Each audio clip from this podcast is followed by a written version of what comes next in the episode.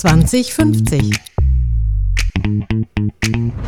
Der Future Podcast mit Markus Nettelbeck. Herzlich willkommen zu einer weiteren Ausgabe von 2050, dem Future Podcast. Mein Gast heute ist der Diplom-Ingenieur Elmar Middeldorf, Geschäftsführer und Betriebsleiter der H-Bahn Gesellschaft Dortmund MBH. Herzlich willkommen, Elmar. Herzlich willkommen, Markus. Vielen Dank.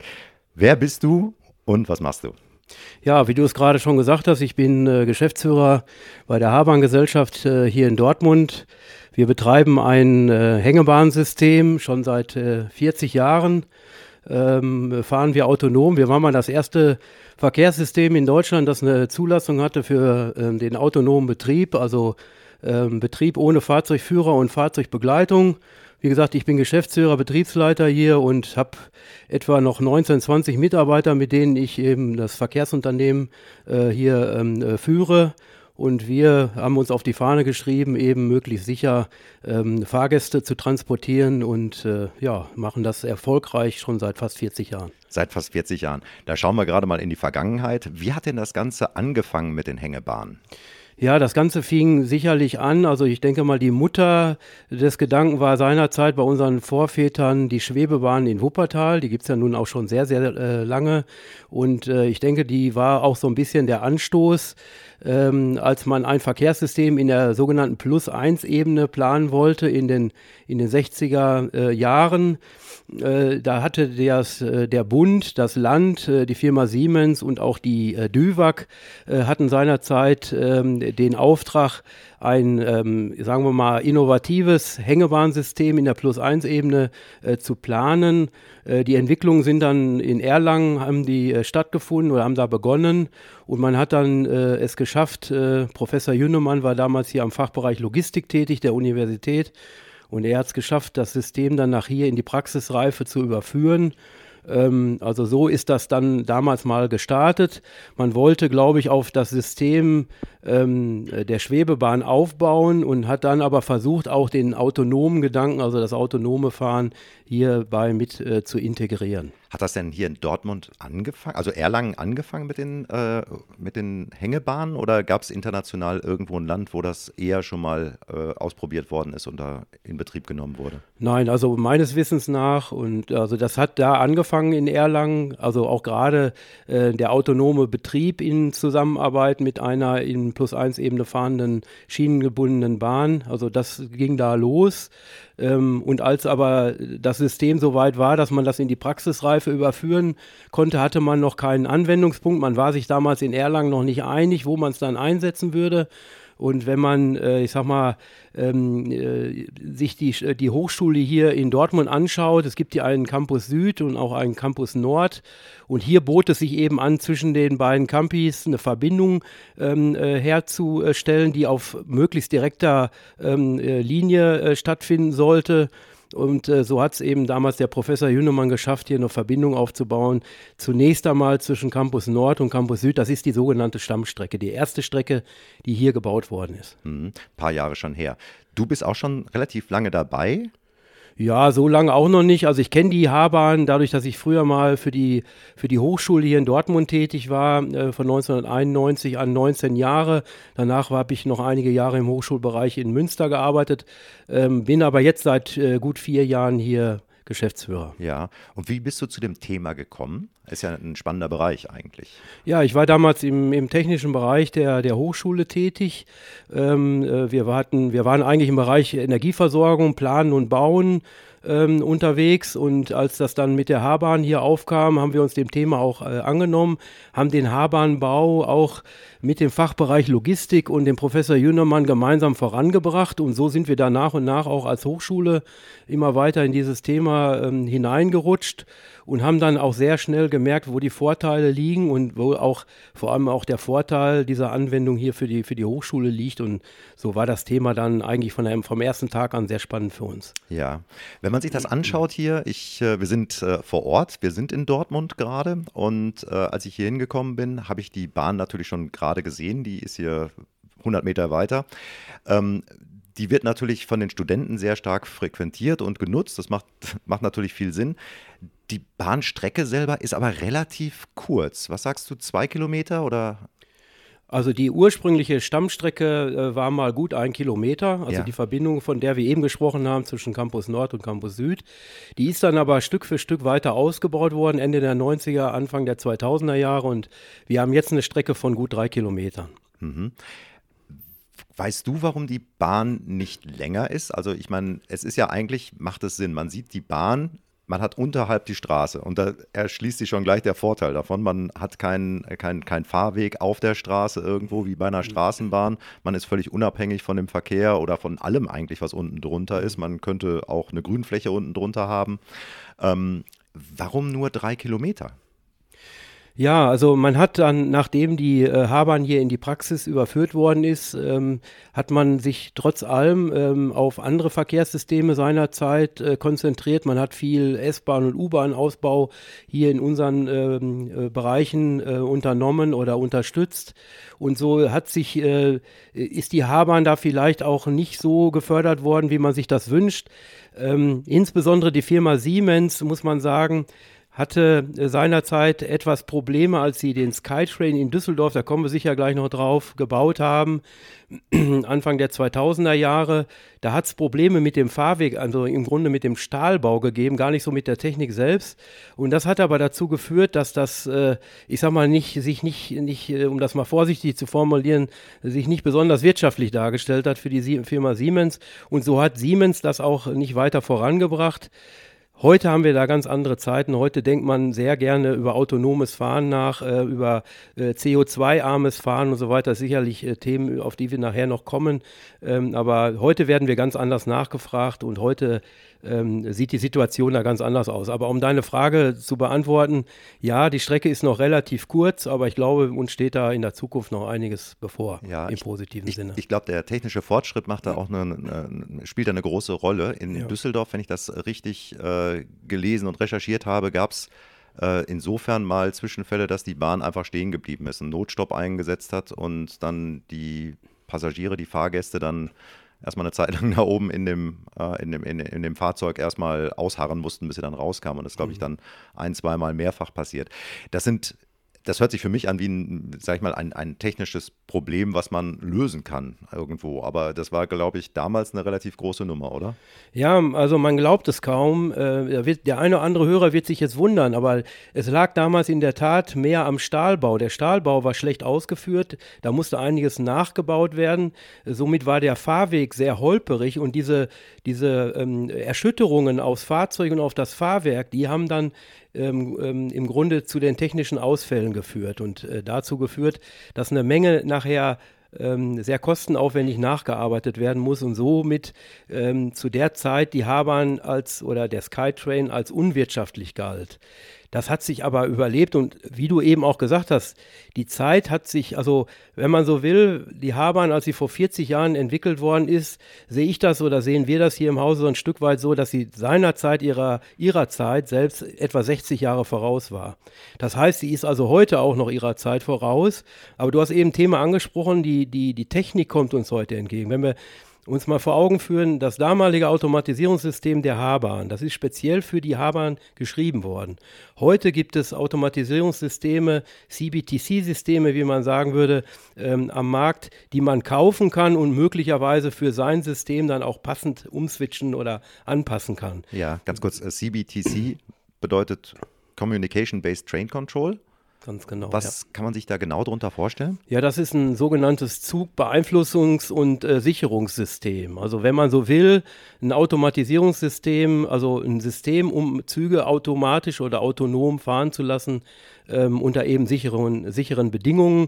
Und da gibt es eben heute auch Normierungen für europaweit, weltweit und so weiter. Und also da gibt es tatsächlich Hersteller, die sowas heute standardmäßig am Markt ähm, ähm, vertreiben. Und äh, das war damals Vor 40 Jahren war das undenkbar. Wir waren die Ersten, äh, die, wie gesagt, die Zulassung hatten, in Deutschland überhaupt autonom fahren zu dürfen. So eine Hürde zu nehmen, war damals sehr, sehr schwierig.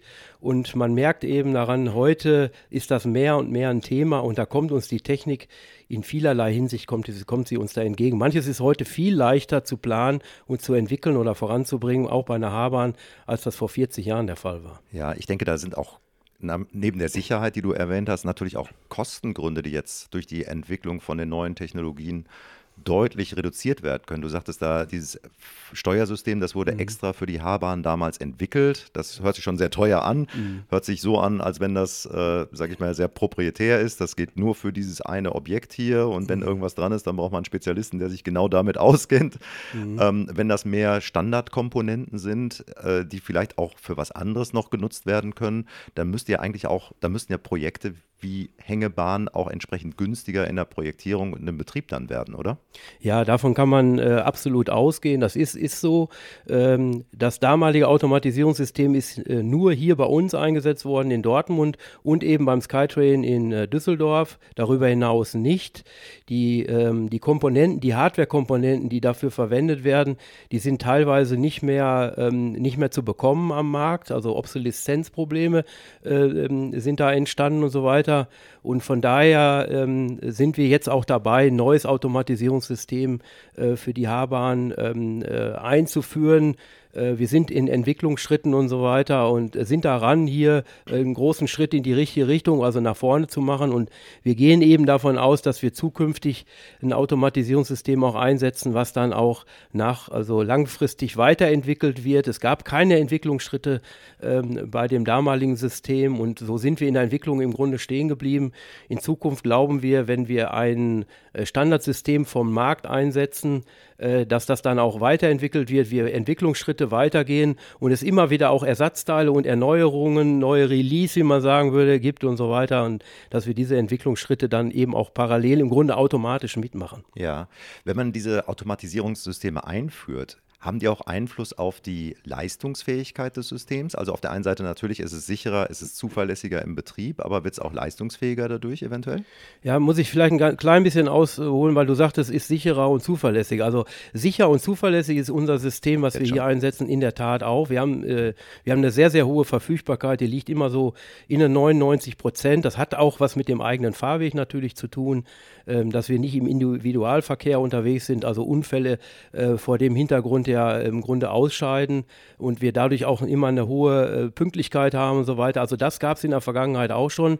Ähm, aber es kommt einfach ein Standard dazu, ähm, äh, der sich durchgesetzt hat, der schon auch Schritte in die richtige Richtung, in die, in die, Zuverlässigkeit mit sich bringt, der aber auch deutlich kostengünstiger wird. Also die, die Dinge, die wir in Zukunft hier einsetzen werden im Bereich der Automatisierung, die werden deutlich kostengünstiger sein als das äh, in der Vergangenheit oder als das, was wir in der Vergangenheit gewohnt waren. Ja, ähm, ihr müsst ja, wenn die Wagen autonom fahren, müsst ihr auch immer wissen, wo sind die gerade, oder? Also ihr müsst ja relativ genau wissen, wo jetzt welches Fahrzeug ist und in welchem Zustand das Fahrzeug ist.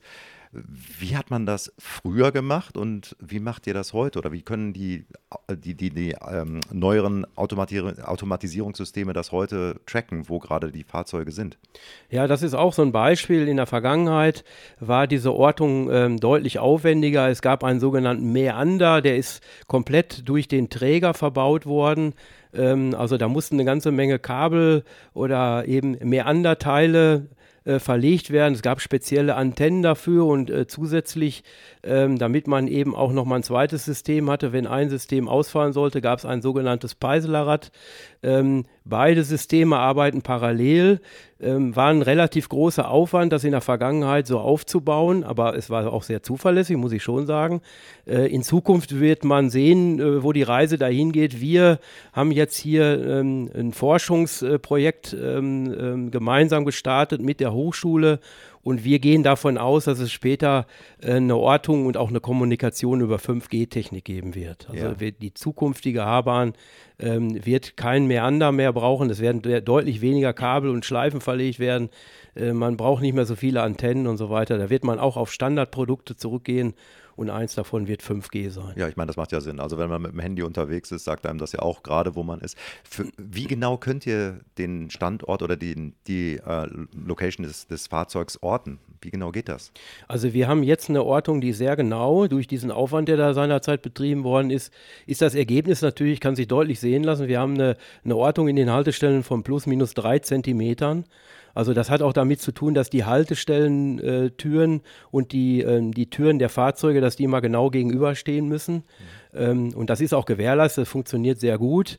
Aber auch neuere Systeme, die man heute am Markt kaufen kann, liegen schon bei plus minus fünf Zentimetern. Also äh, da gibt es Entwicklungsschritte, die uns auch entgegenkommen und die aber dann viel einfacher umsetzbar sind. Das muss man ja einfach sagen. Der Aufwand zukünftig zum Beispiel mit 5G, wenn es dann in diese Richtung gehen sollte, der ist ja deutlich geringer, weil da, da kann man dann auch wieder Komponenten am Markt nutzen, mit Providern Verträge machen. Das ist dann schon da und äh, man muss dann nicht alles äh, selbst äh, aufbauen und weiterentwickeln. Ja, wenn man so genau weiß, wo die ganzen Fahrzeuge sind, kann man dann auch die Frequenz erhöhen? Weil man dann vielleicht auch ich vergleiche das jetzt mal mit den Abstandswarnern in den Autos. Ja, in dem Moment, wo jetzt, wir hatten mal so ein Thema, äh, da ging es ums autonome Fahren auf Autobahn. In dem Moment, wo jetzt alle Fahrzeuge, alle Autos mit Radar ausgerüstet sind und keiner mehr selber fährt, mhm. hat man ja, sage ich mal, diese Komponente Mensch, die dann mal eben kurz überholen will, raus. Das bedeutet, dann kann man ja eine höhere Durchschnittsgeschwindigkeit auch realisieren, weil man dann auch meinetwegen drei Meter auffahren kann bei 100, weil die Radarsensoren das alles irgendwie managen. Äh, die Probleme habt ihr natürlich ja alle nicht, aber äh, gibt es da auch eine, eine, die Möglichkeit, sage ich mal, die, die, die Frequenz zu steigern dann oder ist das, ist das gar nicht, ist das kein Thema? Also wir sprechen ja nicht von Frequenz hier, wir sprechen von Taktung, aber ja. im Grunde ist das äh, absolut vergleichbar. Also die Frage ist sehr berechtigt. Wir, ähm, es ist heute so, dass wir schon eine sehr enge Taktung fahren können. Also wir, wir fahren ähm, äh, 30 Minuten Takt, 20 Minuten Takt, wir können auch 10 Minuten Takt.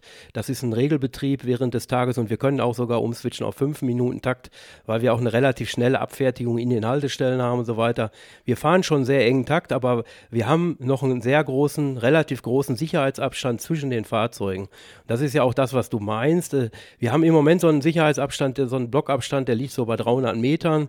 Zukünftig mit, neuen Autom mit einem neuen Automatisierungssystem könnten wir in der Tat deutlich enger äh, die Fahrzeuge aneinander bringen und dann auch eine höhere Packungsdichte, wenn man so will, ähm, auf der Strecke realisieren. Also wir könnten äh, in einer Zeiteinheit, sagen wir mal, mit mehr Fahrzeugen fahren. Das ist äh, durchaus denkbar. Das bringt ein solches System heute standardmäßig schon mit sich. Ja, ich denke jetzt so ein bisschen dran, Rush Hour wird es an der Uni mit Sicherheit auch irgendwann geben.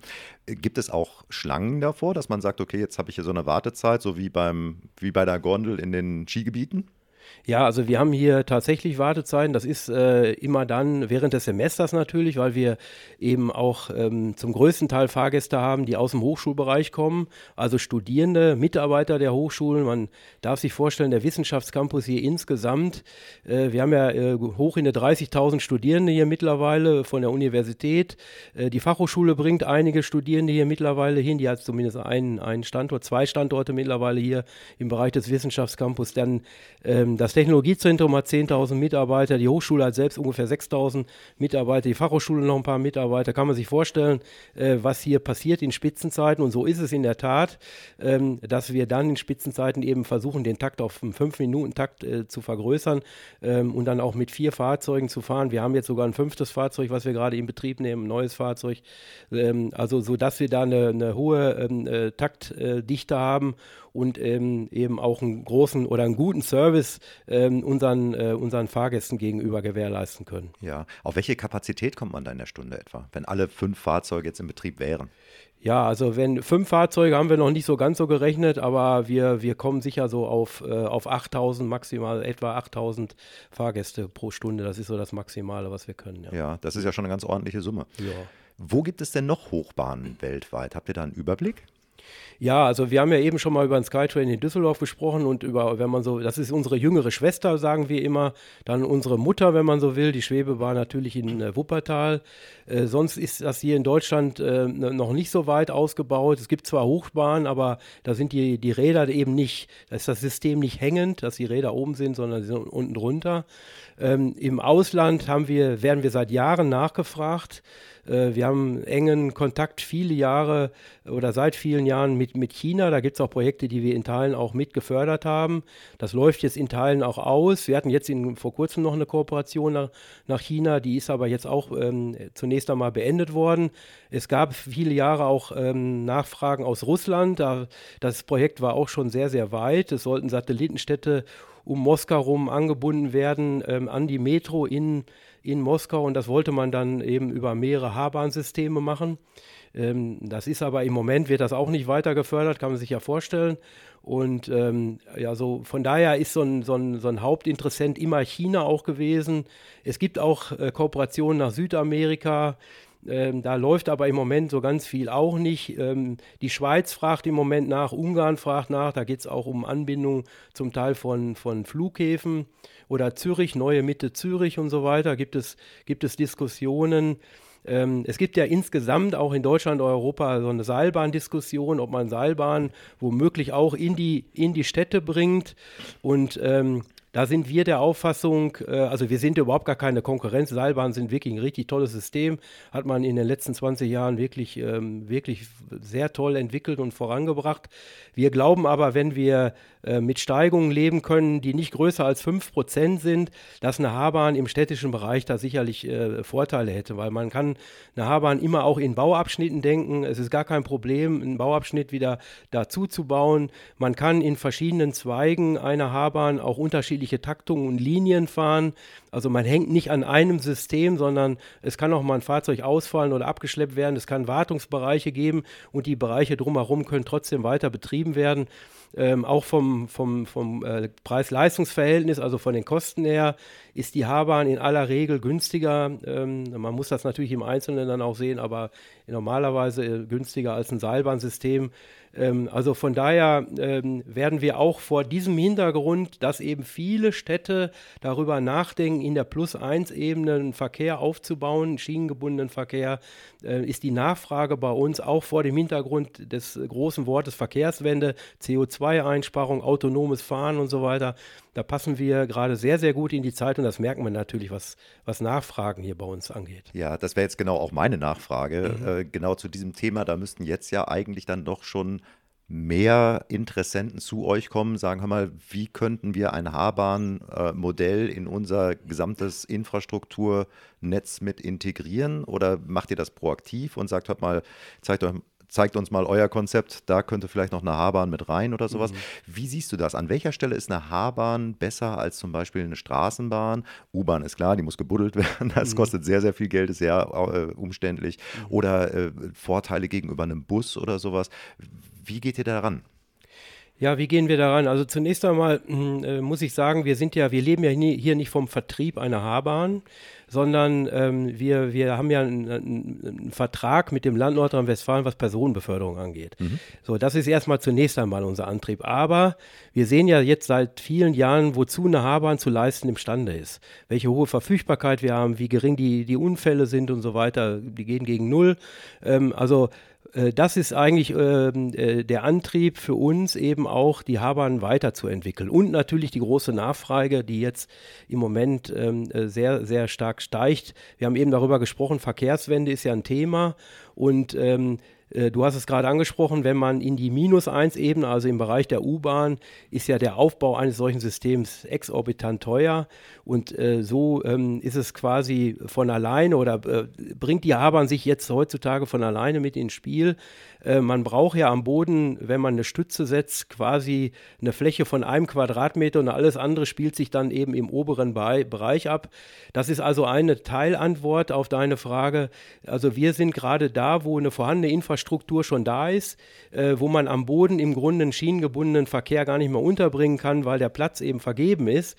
Da sind wir eben besonders gefragt in Ballungsgebieten, äh, wo man, sagen wir mal, innerstädtisch oder wenn Städte eng, eng aneinander liegen, so wie im Ruhrgebiet, ähm, bei einer Geschwindigkeit, wir fahren ja eine Geschwindigkeit von 50 Stundenkilometern ungefähr, also ähm, wir würden jetzt nicht über zig weite Kilometer irgendwie anbinden, aber so über, über äh, Kilometer, wie man das so innerstädtisch hat oder eben von einer Stadt zur anderen, ähm, da sind wir, glaube ich, äh, da sind wir sehr gut äh, angesiedelt. Ja, speziell im Ruhrgebiet wird sie das anbieten, ne? Ja. Und äh, da hat man auch nicht mehr so viel Platz, wo man drauf ausweichen könnte. Neue Trassen bauen und sowas ist schwierig, weil mhm. ist ja eigentlich schon so viel, weit, äh, weitestgehend alles erschlossen. Ähm, wie sieht denn das aus mit der Lärmbelästigung. Wenn ich mir so eine Straßenbahn vorstelle, da poltert das immer, da ist, das ist relativ laut. Ähm, jetzt habe ich, klar, die Bahn habe ich vorhin gesehen beim Reinfahren, aber das war im Auto, muss ich ehrlich gestehen, da war das Fenster zu. Sind, ist, der, ist der Betrieb, ist die vorbeifahrende Bahn leiser oder lauter als eine Straßenbahn? Äh, sprich, wenn ich jetzt zum Beispiel eine neue Trasse baue, kann man dann da, davon ausgehen, dass da weniger Widerstand in der Gesellschaft ist für eine neue Trasse, weil man sagt, okay, ich brauche nicht so viel, ich versiegel nicht so viel Fläche, Fläche unten, unten kann alles grün bleiben wenn die Bahn vorbeifährt, dann fährt sie zwar vorbei, aber es ist nicht, es ist nicht lauter. Gibt es solche Überlegungen auch, oder?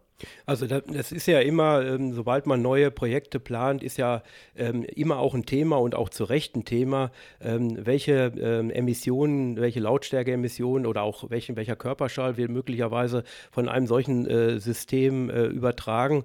Und da liegen wir natürlich in einem ganz, ganz niedrigen Bereich. Das hat einfach auch damit zu tun, dass wir einen äh, gekapselten Träger haben und innerhalb des Trägers die Fahrwerke eben auch mit gummibereiften Rädern fahren. Also da sind wir von vornherein äh, sehr, sehr leise. Ähm, insbesondere dann, wenn wir es schaffen, den, unseren Betrieb in den Bereich des Individualverkehrs zu bringen. Wir fahren ja gerne im Straßenbereich über den Straßen und so weiter. Dann äh, ist das, ähm, dann nimmt man uns im Grunde überhaupt nicht wahr. Mhm. Ähm, was wir in der Vergangenheit hatten bei der Stammstrecke, wir haben eben darüber gesprochen, das erste System, was wir hier einsetzen zwischen Campus Nord und Campus Süd. Da sind noch alte Träger im Einsatz, die sogenannte Übergänge haben. Die Übergänge von einem Träger zum anderen, die sind, die sind doch relativ laut.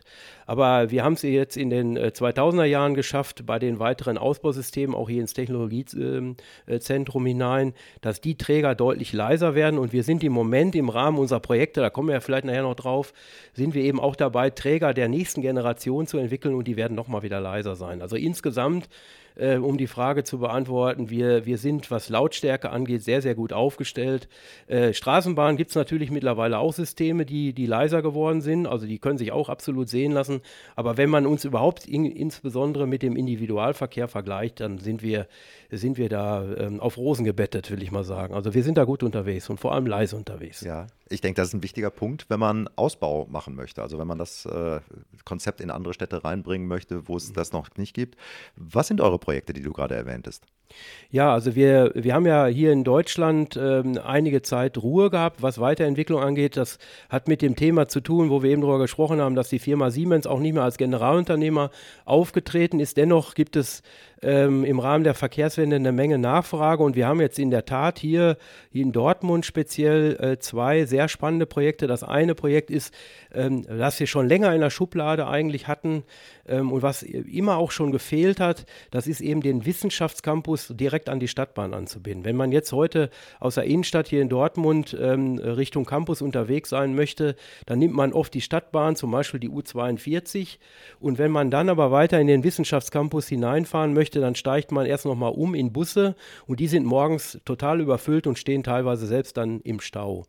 Und das hält viele viele Mitarbeiter und Studierende, insbesondere die aus der Innenstadt kommen, äh, davon ab, ähm, äh, eben den ÖPNV zu nehmen, fahren dann womöglich mit dem, mit dem eigenen Pkw, nutzen den Individualverkehr und suchen dann morgens krampfhaft hier Parkplätze und so weiter. Die Hochschule hat schon sehr, sehr, sehr, sehr, sehr viele Parkplätze.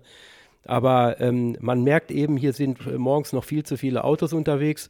So, und wenn man es aber schaffen würde, dass man eben die Stadtbahn direkt an die Haarbahn anbindet, dann wäre die Akzeptanz deutlich größer und man würde dafür sorgen, dass viele Leute vom Individualverkehr direkt in den ÖPNV wechseln. So, und jetzt gibt es eben diese, diesen Gedanken, die Haarbahn direkt an die äh, U42 anzubinden. Und da gibt es äh, eine Förderung zurzeit im Rahmen des Planungsvorrates, nennt sich das. Das wird also vom äh, Verkehrsministerium Nordrhein-Westfalen und dem Verkehrsverbund Rhein-Ruhr werden wir da gefördert und machen eine erste Machbarkeitsstudie, so nennt sich das, und ein sogenanntes standardisiertes äh, Verkehrsgutachten äh, wird da gerade entwickelt. Wir sind im Grunde auch durch mit, den, äh, mit, mit diesen Aufträgen jetzt hier und ähm, haben jetzt drei verschiedene Trassen miteinander verglichen, wie man ähm, optimal eben den Wissenschaftscampus an die U42 anbindet und möglicherweise wird die, wenn das äh, dann sich so weiter bestätigt, wird es eine Anbindung geben hier direkt aus dem Campus äh, bis zum Theodor Fliedner Heim. Das ist in der Nähe vom Westfalenstadion und dem Messezentrum hier in Dortmund. Und äh, diese Anbindung hat etwa eine Länge von zwei Kilometern. Ähm, und durch das Verkehrsgutachten sind wir im Moment, also man muss wissen, um später eine Förderung für ein solches Projekt zu bekommen, durch den Verkehrsverbund und auch durch das äh, Verkehrsministerium, braucht man in einem sogenannten standardisierten Verkehrsgutachten einen Nutzen-Kosten-Indikator, so nennt sich das, der muss mindestens bei 1 liegen. Das heißt nichts anderes, als dass man durch den Nutzen quasi die Kosten wieder einspielt. Also man muss so viel positive Verkehrsentwicklung haben, so viel zusätzliche Verkehrsteilnehmer oder auch Verkehrsteilnehmer, vor allem die man aus dem Individualverkehr in den ÖPNV bewegt, dass man eben äh, es rechtfertigt, so und so viel Geld zu investieren in eine solche, ähm, in ein, ein solches Projekt. Und das ist bei diesem Projekt hier deutlich gegeben. Also es ist oft bei ähm, äh, Verkehrsgutachten so, dass man soeben die Eins erreicht oder knapp drunter liegt. Wir liegen im Moment deutlich drüber. Also wir haben eine Größenordnung von etwa 1,8, die wir im Moment haben. Wir sind noch nicht ganz zu Ende. Das Projekt, äh, äh, also es wird noch die eine oder andere Verschiebung geben. Ähm, aber wir sind, äh, denke ich mal, jetzt im ersten Quartal 2023 äh, mit dem Verkehrsgutachten durch und es äh, scheint sich äh, zu bestätigen, dass wir also einen Nutzen-Kosten-Indikator haben, der, der weit über 1 liegt, nicht nur weit über 1, sondern so um die 1,8 liegen wird. Ja. Ähm das macht, das macht natürlich viel Sinn, dass man dann äh, effizient arbeitet, dass man den Break-Even schafft, dass man natürlich dann auch äh, mehr einfährt, als, als dass man Kosten hat. Was wäre denn unter optimalen Bedingungen, welcher Faktor wäre denn erreichbar, wenn alles perfekt wäre? Nur, dass man so eine Idee bekommt. Also das ist jetzt schwierig, ähm, äh, ganz schwierig zu sagen. Man kann das vielleicht so beantworten, umso höher der Faktor liegt, umso, umso besser ist es eigentlich.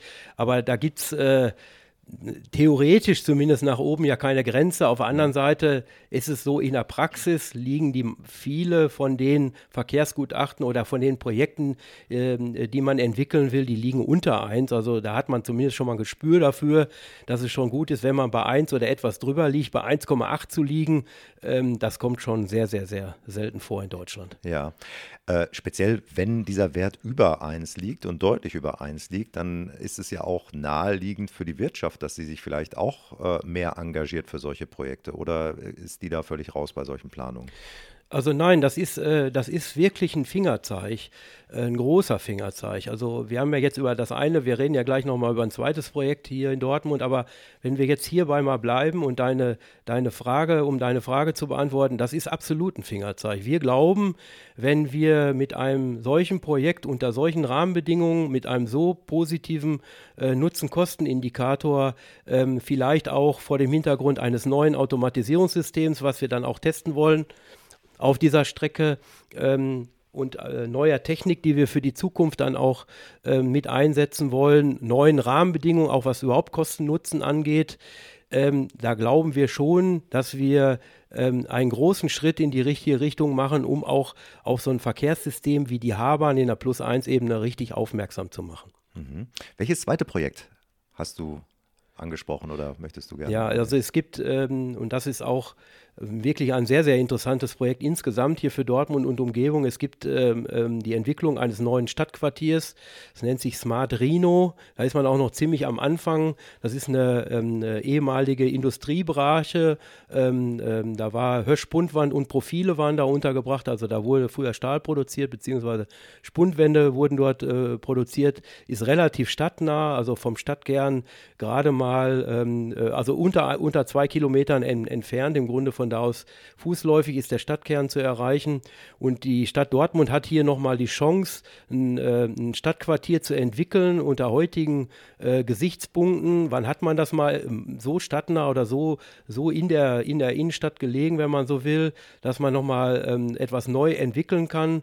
Und da versucht man natürlich möglichst, äh, sag mal, CO2 einsparend, äh, digitalisiert vorzugehen äh, in diesem Bereich. Und man will natürlich auch eine moderne Verkehrsanbindung Anbindung äh, dort realisieren. Und da soll eben die Haupterschließung oder eine der Erschließungen soll dann auch eben über eine H-Bahn da erfolgen. Also wir wollen da ähm, also für die Ortskundigen von Dorstfeld aus, von der Haltestelle, äh, von der S-Bahn-Haltestelle Dorstfeld, womöglich über das Gelände weiter durch den Hafen und dann sogar bis Fredenbaum. Das wäre insgesamt eine Strecke von gut vier Kilometern. Und das könnte man sich in, in, in, einzelnen Bauabschnitten, könnte man sich das vorstellen. Da sind wir ähm, auch im Moment mit dem Verkehrsgutachten fast durch. Also ich denke auch jetzt erstes Quartal 2023. Wir haben auch eine erste Machbarkeitsstudie. Da sind also Bereiche drin, die es auch in sich haben, was Höhenunterschiede angeht. Man muss sich das vorstellen, von Dorstfeld aus auf, auf das Gelände zu kommen, überschwebt man dann auch das Emschertal das ist äh, nicht ohne, was die Höhenunterschiede angeht, aber es ist machbar. Die Machbarkeitsstudie sagt ganz klar aus, ähm, dass das Projekt umsetzbar ist. Und auch hier haben wir im Moment einen äh, Nutzen-Kosten-Indikator, der deutlich über 1 liegt. Wir liegen da so bei inner 1,4. Mhm. Also da sind einige Projekte in der Pipeline und die sind schon ziemlich konkret. Das passt eigentlich auch ganz gut hierzu. Nachgefragt. Nachgefragt ist die Sektion in unserem Podcast, in dem ehemalige Gäste oder Hörer Fragen an meinem aktuellen Gast stellen können. Heute habe ich eine Frage von Anton Hell, der in der Folge Nummer 7 Kondratjews Wellen und Vertrauensnetzwerke mein Gast war. Und die kommt jetzt. Hallo, äh, Elmar Anton hier. Vielen Dank für das spannende Thema. Meine Frage wäre, warum sieht man solche äh, autonomen Lösungen gerade auf den schienengebundenen Verkehrswegen heute noch so selten? Was sind die Gründe dafür? Und wie groß ist die Chance, dass in 2050 oder vorher das Schienennetz, zum Beispiel in Deutschland, so weit äh, fit ist, dass solche autonomen Verkehre möglich werden? Ja, ich danke dir äh, für, für deine interessante Frage. Also zunächst einmal auf den ersten Teil davon, äh, dass man ähm, äh, so ein System wie die, wie die H-Bahn und autonomes Fahren vielleicht noch nicht so, so viel gesehen hat, hat damit zu tun, dass man in der Vergangenheit eben auch auf andere Verkehrssysteme gesetzt hat. Man hat ja vor allem auch auf, auf den Bereich der, des Individualverkehrs gesetzt, klar, aber eben auch durch den vorhandenen Individualverkehr den, den Busbetrieb vorangebracht, weil der Bus hat einfach seine seine, seine fertige Straße und hat auch keine Probleme, irgendwo Haltestellen unterzubringen und so weiter. So war so ein, waren immer Bussysteme vom Preis-Leistungsverhältnis, wenn man so will, äh, vom Kosten-Nutzen-Indikator haben wir eben gesprochen, waren die natürlich auch immer besonders angesagt. Ähm, wo man äh, heute schaut man mehr auf, äh, auch auf CO2 und äh, man guckt eben auch, was CO2 angeht, im Zusammenhang mit autonomem Fahren, also auch was Betriebskosten, spätere Betriebskosten angeht, da schaut man genauer hin und da da, bringt sich quasi die H-Bahn äh, selbst mit in den Fokus und deshalb werden wir da auch äh, deutlich äh, stärker stärker äh, nachgefragt. Was ich glaube ist, also äh, man hört es ja bei deiner Frage schon so ein bisschen raus, du, du, äh, du, du wartest im Grunde darauf, dass es da auch vorangeht, was den schienengebundenen Verkehr angeht und ähm, da kann ich dir und den Zuhörern, glaube ich, wirklich Hoffnung machen. Man wird in den nächsten Jahren, wir merken das hier deutlich auch in unserem Hause, wir werden äh, anders gefördert und anders wahrgenommen, als das in der Vergangenheit äh, der Fall war. Man möchte sich in, die, in den Bereich mehr bewegen und weniger tun, vielleicht für den Individualverkehr. Und das wird mehr gefördert. Und wir merken auch ganz klar, dass äh, parallel dazu das autonome Fahren eben auch vorangebracht wird. Ähm, also da wird es Entwicklungsschritte geben und wir sind äh, 2050 da deutlich weiter. Ich gehe davon aus, dass äh, der größte Teil ähm, also des schienengebundenen Verkehrs dann auch autonom unterwegs sein wird. Es gibt heute schon Systeme, wo man eben gemischt fahren kann, autonom und von Hand betrieben. Das wäre übrigens auch mit einem neuen Automatisierungssystem hier bei der, bei der H-Bahn äh, äh, möglich. Also wir, das haben wir schon mal, mal rausgekitzelt und machen da schon erste Vortests und so weiter. Also die Entwicklung, die geht da so rasch jetzt voran. Also da bin ich sehr zuversichtlich, dass äh, sowohl H-Bahn-Systeme ähm, in der Zukunft immer stärker nachgefragt werden, weil man eben in der Plus-1-Ebene noch trassieren kann, wo man es doch oft am Boden in Ballungsgebieten gar nicht mehr kann. Und dann dazu eben noch ähm, Automatisierungssysteme, die sich, die so äh, an der Entwicklung äh, so rasant äh, voranschreiten und so viel besser geworden sind in der Vergangenheit, dass ich glaube, dass die in der Zukunft ähm, auch sehr, sehr stark ähm, eingesetzt werden. Ja, jetzt sagtest du, äh, dass die Trassierungssysteme besser werden, dass man es mehr einsetzen kann. Gibt es für 2050, hast du vielleicht Ideen, wie man die ganze Infrastruktur der Trassen, die Träger, die Schienen, die oben hängen, dass man die vielleicht noch für was anderes mitnutzen kann. Also es ist, ja eine, es ist, es war weniger Fläche als bei einer Straßenbahn, die gebraucht wird, aber nichtsdestotrotz ist es ja doch ein durchaus beachtliches Bauwerk, was man dann immer dort hat. Ähm, Gibt es da Ideen, das zu begrünen? Vielleicht die, die, es sind ja auch Schienen, auch wenn sie, wenn die Bahn drunter hängt. Ich weiß nicht, nennt man das auch Schienen oder wie nennt man das? Also wir nennen das Träger. Träger. Also der obere mhm. Bereich ist der Träger und der Träger hängt an einer Stütze. Also wenn wir das mal von ganz unten sehen, im Erdreich haben wir ein Fundament. Auf dem Fundament steht die Stütze und an den Stützen hängt dann der Träger und innerhalb des Trägers, da fährt eben das Fahrwerk und unterhalb des Fahrwerks hängt dann eben der Wagenkasten. Mhm. So ist das bei uns aufgeteilt. Ja. Ist es denkbar, dass man den den Träger, weil es ja doch eine relativ große Fläche dann auch ist, weil ja mhm. auch äh, die, die, die Rollen des Fahrzeugs, die Räder sind ja gekapselt dadurch, äh, dass man da Solarzellen dran macht, dass man die Stützen begrünt oder sowas. Gibt es da Ideen, dass man die Akzeptanz in der Bevölkerung damit noch erhöht, dass man sagt, okay, das Ding fällt, also wenn gerade kein, kein, kein Fahrzeug drüber fährt, gar nicht auf? Ja, also ja, da gibt es in der, in der Tat äh, also eine ganze Menge Ideen. Eine der Ideen, ja, du hast es gerade gesagt, äh, ist eben Photovoltaik auf die, auf die Träger zu bringen. Das bietet sich einfach an, dass man einen Teil der Stromversorgung hier direkt über Sonnenenergie dann wieder, wieder einspeisen kann. Das wäre schon mal etwas. Ähm, dann eben das Ganze so ein bisschen zu begrünen und auch flexibler aufzubauen. Also wir haben zum Beispiel bei dem Projekt Smart Rhino, über das wir eben gesprochen haben, da ist es so, dass es ja gerade ein städtebauliches Verfahren auch gibt im Bereich des Hafens. Und da ähm, unterhalten wir uns jetzt schon sehr früh, und das lieben wir natürlich auch, äh, mit dem Städteplaner, mit den Architekten und gucken, wie integrieren wir jetzt in die städteplanerische äh, Entwicklung, wie integrieren wir da die H-Bahn. Und da ist ja auch denkbar, die Stützen etwas anders mal aufzubauen, anzupassen an die Umgebung und so weiter. Also da gibt es äh, vielfältige Ideen so dass dann vielleicht das Habern-System auch leichter äh, rüberkommt, also auch, ich sag mal, vom, vom äußeren Erscheinungsbild einfach auch ein bisschen leichter ähm, äh, dasteht und eben auch zusätzlich, weil es eben einmal vorhanden ist, auch genutzt wird, um eben auch Strom zu erzeugen und so weiter. Ein weiterer Punkt ist, der ja auch mehr und mehr aufkommt, ist Ladeinfrastruktur für Elektrofahrzeuge.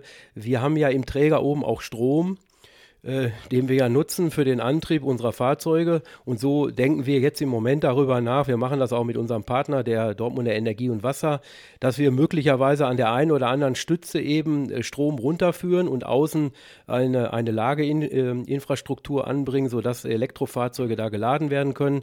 Das macht vor allem auch Sinn, äh, wenn man sich jetzt vorstellt, man würde mit dem Elektroauto äh, zu einer der H-Bahn-Haltestellen fahren, würde dort parken, äh, würde dann sein Fahrzeug eben an ähm, einen Elektroanschluss bringen, die Batterie laden und dann eben umsteigen in die H-Bahn, die H-Bahn nutzen und so weiter. Das würde natürlich, was den Widerstand bzw. die Durchlässigkeit einer H-Bahn angeht, äh, wäre das ja auch nochmal wieder ein Schritt in die richtige Richtung. Also das sind so ein paar Überlegungen und da werden auch sicher in den nächsten Jahren noch ein paar dazukommen. Ja, unbedingt. Gerade wenn man dann die Energie, die man unten in die Batterien lädt, oben in, der, in den Trägern gewinnt. Das ist natürlich spannend. Elmar, wie sieht deine Vision aus von 2050? Der ÖPNV im Idealfall mit der H-Bahn? Ja, also meine Vision sieht zunächst einmal aus, dass wir jetzt mit, äh, mit den beiden genannten Projekten ähm, also einen großen Schritt in die, in die neue Zeit machen, in die richtige Richtung, dass wir innovativ uns einstellen auf die technischen Möglichkeiten, die wir mittlerweile rechts und links am Markt auch geboten kommen, äh, bekommen. Wir haben ja eben darüber gesprochen, dass als die Habahn äh, vor 40 Jahren entwickelt worden ist, ihrer Zeit auch voraus war. Und äh, wir wollen jetzt Schritte gehen, dass wir diese Zeit auch ein Stück weit für uns nutzen, die jetzt vorangegangen ist. Also viele der Entwicklungsschritte, die sowieso rechts und links neben uns ähm, passieren, kommen uns gerade entgegen und die wollen wir nutzen. Wenn wir jetzt ein erstes Projekt haben, werden wir Fahrzeuge der nächsten Generation entwickeln. Also wir werden ähm, äh, neue Fahrzeuge sehen ähm, mit ähm, innovativen Ausbaumöglichkeiten, mit besseren Türen. Also es gibt heute Türhersteller, die Standardtüren ähm, äh, mit sich bringen. Das ist ein Beispiel, äh, wo, wir, wo wir sehr schnell besser werden, weil sowas am Markt mittlerweile verfügbar. Früher haben wir unsere Türen über den Wagenkastenbauer gebaut. Heute gibt es spezielle Türhersteller, die bringen die gesamte Technik mit. Äh, äh, wenn man so will, Plug and Play, äh, wird, wird das eingebaut und kann dann genutzt werden.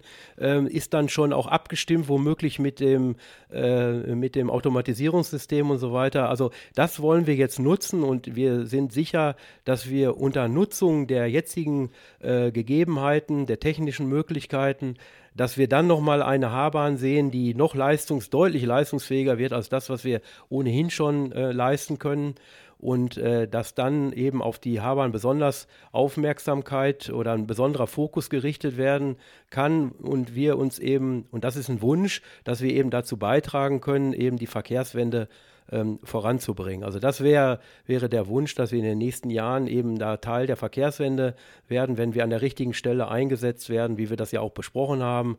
Also nicht jetzt, äh, ich sag mal, eine Verbindung von Berlin nach München, dafür sind wir nicht schnell genug und auch nicht groß genug. Wenn wir in Doppeltraktion fahren, äh, transportieren wir etwa 100 Fahrgäste gleichzeitig und das ist so innerstädtisch oder von hier im Ruhrgebiet von einer Stadt zur anderen sind das so Größenordnungen.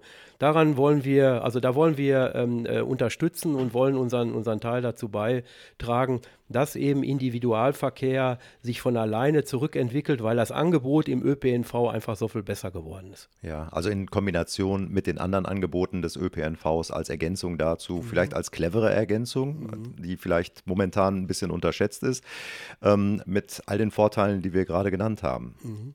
Vielen Dank, Elmar. Hast du einen Appell an unsere Hörer? Ja, also als Appell habe ich an unsere Hörer, dass sie ähm, natürlich nicht nachlassen sollten, ähm, den ÖPNV zu nutzen und äh, ja, vielleicht auch so ein Stück weit an unsere H-Bahn zu denken, ähm, insbesondere daran zu denken, dass eine H-Bahn noch trassierbar ist im, in der Plus-1-Ebene, da wo anderer schienengebundener Verkehr eben äh, nicht mehr äh, trassiert werden kann und äh, uns da unterstützen. Also tragen Sie das Thema H-Bahn äh, ruhig so ein bisschen ähm, äh, für uns vor sich her, machen Sie etwas Werbung für uns und wenn wir dann eins der neuen Projekte umgesetzt haben, besuchen Sie uns hier, schauen Sie sich das an und machen Sie sich selbst ein Bild davon, äh, wie leistungsfähig so eine Haarbahn sein kann. Wo kann man sich informieren, wenn Interesse besteht? Also hier bei uns natürlich hier im äh, Büro hier in äh, Dortmund äh, kann man sich informieren und dann kann man auch äh, sehr gerne mal einen, einen Besichtigungstermin machen auf der jetzigen Strecke und kann sich natürlich auch in dem Rahmen dann weiter informieren informieren, wie es mit den neuen Projekten vorangeht und wann man sich da vielleicht einmal was anschauen kann. Und natürlich im Internet. Unter welcher Adresse? Unter, na, und natürlich im äh, Internet über äh, info.habahn21.de. Ich bedanke mich bei unseren Zuhörern für das Interesse und das Dabeisein. Vielen Dank auch an dich, Elmar, meinem heutigen Gast. Mein Name ist Markus Nettelbeck. Bleibt gesund und gehabet euch wohl. Musik